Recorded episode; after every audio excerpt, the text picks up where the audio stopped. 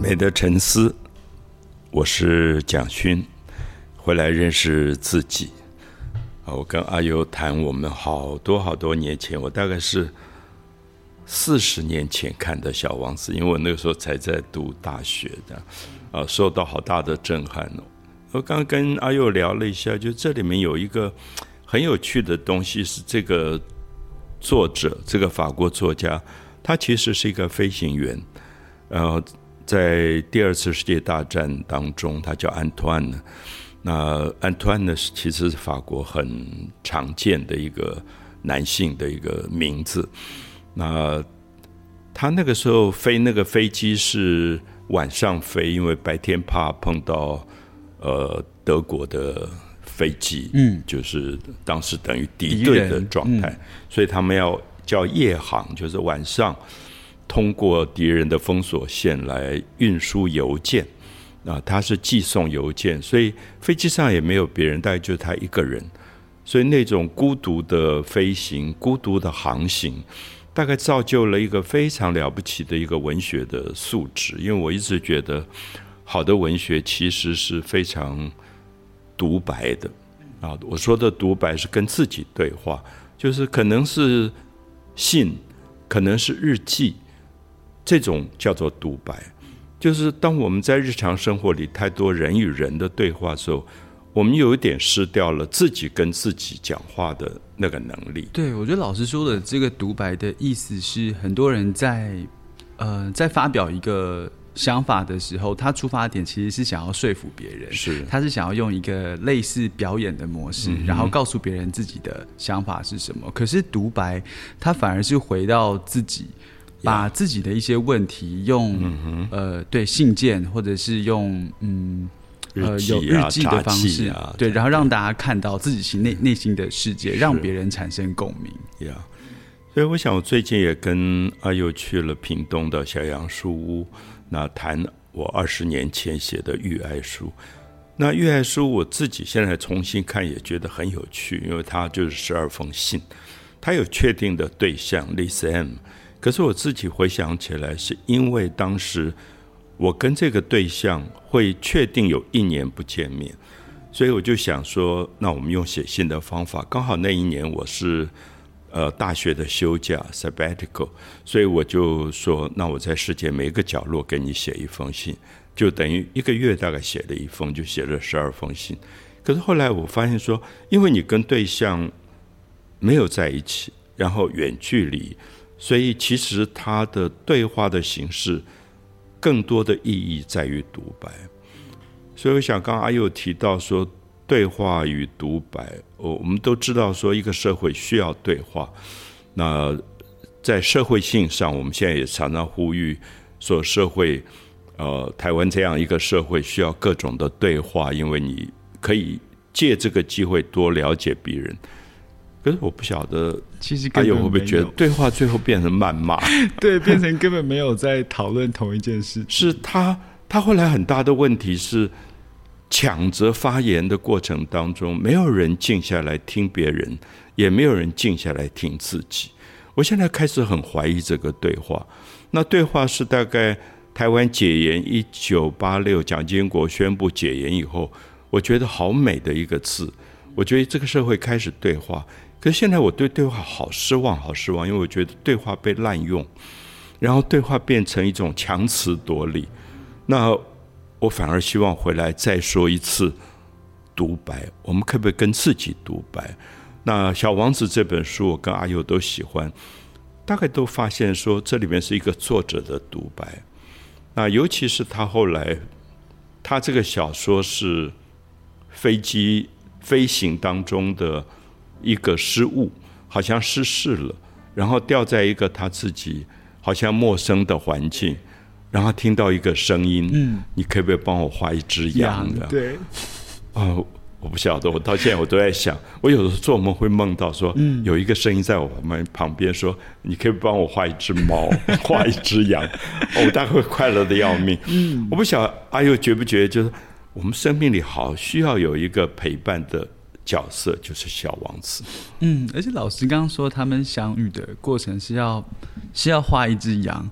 我觉得呃，这本书是作者在飞行当中他的。我觉得不需要去计较它到底是真的还是假的，它存在在一个想象空间里面，而且他也用了这样的方式去点破他跟小王子的相遇，因为小王子叫他帮叫他帮画一只羊的时候，他。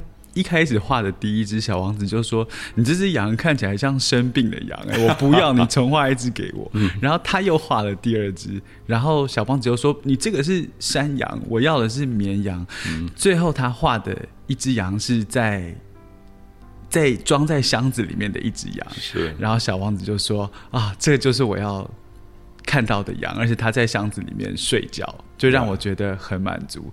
我觉得他这所有的，嗯。”这个书对我来说，一个最珍贵的东西是让我感觉到了，在想象世界里面的某些东西，其实比去计较它到底有没有实际发生还来的重要。是因为他他画了一个在箱子里睡眠的绵羊，刚好呼应了小说一开始，他曾经在六岁的时候画过一个蟒蛇。吞食了一个大象，那蟒蛇如果吞食了大象，大象在蟒蛇的肚子里会有一个外形，可是其实你看不到那头象，可是每一个大人都看不懂，所以他从六岁开始，大概就隐约觉得，孩子看到的东西，大人是看不到的，或者引申成为他跟小王子相遇以后，他画的那个在箱子里的绵羊。要暗喻的是说，心灵看到的东西，眼睛是看不到的。所以，我想这个时候你就感觉到，其实里面有一种寂寞跟孤独。就是我们有时候寂寞跟孤独的时候，我们知道我们心灵上感受到很多的东西，可是你没有办法传达。所以，我自己也觉得说，孤独这两个字，有时候你觉得它并不是不好，是说你很充足的跟自己在一起。我感觉到的那个晚上的月光，我感觉到那一天下午在屏东小杨树草地上，感觉到所有人的呼吸，我没有办法传达，我也不知道我怎么样去，呃，重述我当时心里面的感觉。我有时候会出神，我知道我在演讲，可是有时候我好像忘了我的演讲，因为我看到那个芒果树新发出来那个淡淡粉红色的叶子的时候。我忽然忘了我在做什么，可是我觉得所有在场的人好像都很原谅我我的出神，或者他们甚至一起跟你出神，然后感觉到那个呃槟榔树的叶子在风里面的摇曳。当我在看的时候，我发现哎，也有人在看它。那其实我们会觉得我那个时候不够专心，我没有专心在我的演讲。可是究竟什么叫做演讲？那我我想，这是《小王子》这本书了不起的地方，就有一个法国的作家 Antoine，一个飞行员，经历长久长久在战乱当中躲避敌机的侦查，而去帮别人运送沟通情感的信件。我觉得他身上有一个使命，他其实是一个小王子，他必须把那一个飞机的信件。送到另外一个地方去，因为他从法国的南部飞到北非，北非有很多地方是法国的殖民地，所以法国其实有很多人民是住在摩洛哥、住在阿尔及利亚，所以他会觉得每一封信大概都是重要的，因为在那样的一个战争当中，有点像我们说“烽火连三月，家书抵万金”，他觉得每一封信都重要，所以这个。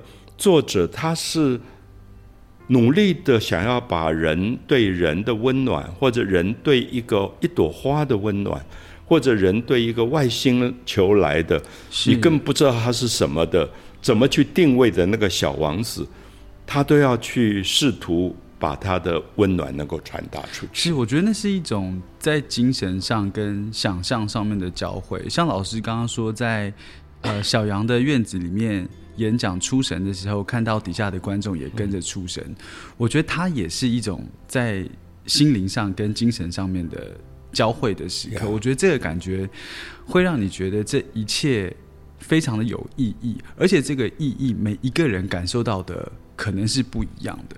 对，像《小王子》的作者在护送就是这些重要的家书抵万金的信件的时候。我觉得他也是在他的想象空间里面感受到了写书的人、写这些信件的人对于想要背送达信件的人的的的思念，还有还有还有喜爱。对他要他要把那个很孤独当中的情感能够传达出去。所以我我大概在节目里讲过，就是他的《夜航》这本书，呃。好几次提到，就是说在夜晚飞行的时候，那个遥远的几千公尺下面的一点点星光，给予他好大的感动，因为他确定那个灯光一定是有一个人跟那个灯光在一起。我想安托万这个作者好像一直要讲的是这个东西，那也让我觉得好像很很珍惜，说我生命当中。偶然擦肩而过，可能一转身就忘掉。可是你会觉得那个刹那，好像变成很重要的那个点。就是说，有时候我在夜晚的航行当中，从台湾飞到欧洲，会经过好多好多的城市村庄。可是有时候你确定你经过的是一个比较荒凉的地方，可能是印度的某些地方，或者是沙漠里的某些地方。只有一点点星光的时候，那几个星光对你的意义会非常非常不一样。或者说，我们在节目里也讲过，他在这个小说里，这个小王子念念不忘的，其实是他心里面的那朵玫瑰花。玫瑰花。他甚至叫这个安托万的帮他画绵羊的时候，其实是因为那朵玫瑰花。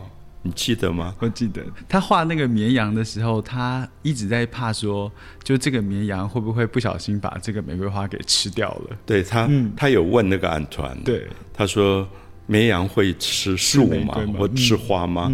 那甚至说它有刺也会吃吗？因为他一直在担心，所以我我想你心里面有一个爱的时候，其实你会关心，然后也会担忧，可那个担忧其实是一个很。我不晓得怎么讲，是很富足的感觉。我想我妈妈一直在担忧我，就是我青少年顽皮啊，可她一直在担忧。可是我想她也在享受那个担忧。那我觉得，如果这个世界没有一个人让我担忧，会不会很荒凉？那其实这个安托万一直要讲这个东西，就是这个世界很荒凉，可是这个世界里面有点点的星光，会消除那个荒凉。所以他给这个小王子画这只绵羊的时候，刚开始他可能不知道什么原因，可是慢慢借着这个绵羊，他就进入到小王子的世界，开始知道有一个他没有看到的玫瑰花，是小王子念念不忘啊！即使已经隔了那么远的这种繁星的距离，他还是一直要念念不忘，说你可不可以帮我画一个绵羊？好像他也确定说。绵羊睡觉了，所以很安全，所以暂时它的花是没有是没有问题的。对，啊啊，这朵玫瑰，我觉得在其实老实说，我在呃第一次或是之后再重复看《小王子》的时候，玫瑰的确带给我了非常多的。疑问，因为这个玫瑰，它是有一天突然间就飞到了小王子的星球，然后小王子觉得它很漂亮，然后每天想要试着恭维这个玫瑰。那这朵玫瑰的个性是有一点骄傲的，比如说小王子在某一天的早上起床之后，会跟玫瑰说：“玫瑰，你。”看起来真的好漂亮哦，然后玫瑰就会很骄傲的说：“对啊，我是跟太阳一起，对，我是跟太阳一起生长的。”然后小王子对他就是无止境的呵护，但是呃，到了有一天，他发现可能因为过于呵护的关系，所以玫瑰开始会对他有一点刻薄，然后对他讲话里面很多的批评。在这故事里面，小王子最后有一点受不了这样子的心情了，所以他决定要展开他的。星际旅行，可是我不知道。我觉得小王子之所以是小王子，就是他的温柔跟想象。我觉得他到后来好像有一点点的开始同情这朵玫瑰，他也晓得其实玫瑰在对他尖酸刻薄的时候，其实它是一种一种有一点该怎么说，一直一个可怜轨迹里面的温柔。我觉得可能大家都有过这样的经验，就是当你过度的喜欢一个事情，甚至到了想要占有的地步。会有很多很可怕的轨迹出现，就是希望可以就试着把这样子的关系给留住。那我觉得，嗯，对小王子来说，他可能也是一种学习跟成长，因为他一开始是呵护的这朵玫瑰，到后来离开，那也就是因为离开了之后，他也才发现其实他是深爱的这朵玫瑰的。如果他没有离开这朵玫瑰，他可能也没有办法。知道原来他对玫瑰的心情原来是这么的真挚。嗯嗯。啊，我想问阿佑一个很私密的问题：你有遇到过像玫瑰这样的人吗？不管是男性或女性，不管什么年龄。其实我觉得我有过这样子的经验呢，就是在嗯。对，在一开始会碰到像这样子的人，然后也会有那种怕失去，然后想要占有，想要用很多保护他、保护他、疼爱他。对，然后甚至会有一些想要又利用一些诡计或是花招，想要就是试图的留住别人。但是我觉得，我不晓得，可能是因为有看过《小王子》的关系，我还蛮快。算了，我也不敢这样讲，就是 就是我我其实其实我是觉得。呃，太过于密切的相处，或是太具体的相处，其实是一个陷阱。是，我觉得在这个陷阱里面，它注定会有一些你没办法看见的死角。嗯，那其实我觉得举一个很简单的例子，比如说小王子对呃这头在。箱子里面的睡觉的羊，对，其实他因为他没有看到这头羊，所以他他对这，所以他对这个绵羊其实是很后来是感到满足的。那对玫瑰也是，就是他在离开了 B 六一二星球之后，他也才开始想念玫瑰，也才能重新自省自己对玫瑰的感觉到底是什么。所以我觉得对我来说，呃，离开，然后。不要是一个太具体的东西，好像会还蛮重要的。那我想知道的是说，嗯，呃，最初最初，当小王子认识了这朵玫瑰，他很快就发现那个玫瑰的骄傲，甚至有一点自大啊，就是一朵小小的玫瑰，或者说。当别人赞美说你真漂亮的时候，他会说我是跟太阳一起出生。我想问的是说，啊，有碰到过这样的人吗？嗯，然后你可以欣赏这种，就有时候我们会讨厌，对不对？我们觉得太夸张了，你这个人怎么这么自大？我想现在年轻朋友有时候很难忍受一个臭屁臭屁的人。嗯，可是玫瑰其实蛮臭屁。对，可是我不知道为什么，后来有一种感动，我觉得真正的爱会不会？其实不太计较这个东西，嗯，我不确定，这不是我的答案。我只是觉得我很好奇这个问题，因为有时候我看到一个年轻人臭屁的时候，我现在有点欣赏，我觉得好棒哦，哦，十十四五岁他就可以很臭屁的讲自己的生命未来要如何如何，我还是觉得蛮好。嗯，就是说，如果我。宁可他臭屁，我不要他变得很畏缩。嗯，我希望我问到他生命里的某些事情的时候，比如说我赞美他说你很漂亮的时候，他有一种得意，而不是很不肯定或者不确信，或者自己也不相信说我是很漂亮的。我我不晓得怎么解释，就是有时候我真的希望看到一个青少年是发亮的。因为我在希腊，我看到希腊两千年前的雕像，不管是阿波罗，不管维纳斯，他们真的是发亮的。他们是神，可是事实上他们就是人，他们是用人做模特雕出来的石像。可到现在你还是看到，哇，怎么生命可以这么昂扬？就是其实只是一个冰冷的石头雕出来的像，可是你觉得他那个整个生命真是就是跟太阳在一起。老师，但我我好像有点没办法确定的是，当一个人或是这一朵玫瑰在展示他的骄傲跟自大的时候，呃，他是因为喜欢自己而骄傲，或者是这是一种手段，因为他希望别人欣赏他。嗯哼，对，就是这个，我好像。有一点没有办法，就是分的分的这么的清楚。是，嗯，我想他他这一段哦，我想大家可以看《小王子》那个第七段，就是这个安团的飞行员飞机失事停下了第五天，那他听到了玫瑰的故事。我想玫瑰是很多人都记得《小王子》里很重要的一个片段，可是我们好像很难去分析。玫瑰到底是一个什么样的个性？如果我们在现实里碰到一个这样的个性的人，不管是男性或女性，我们会怎么样子去面对他？怎么怎么对待他？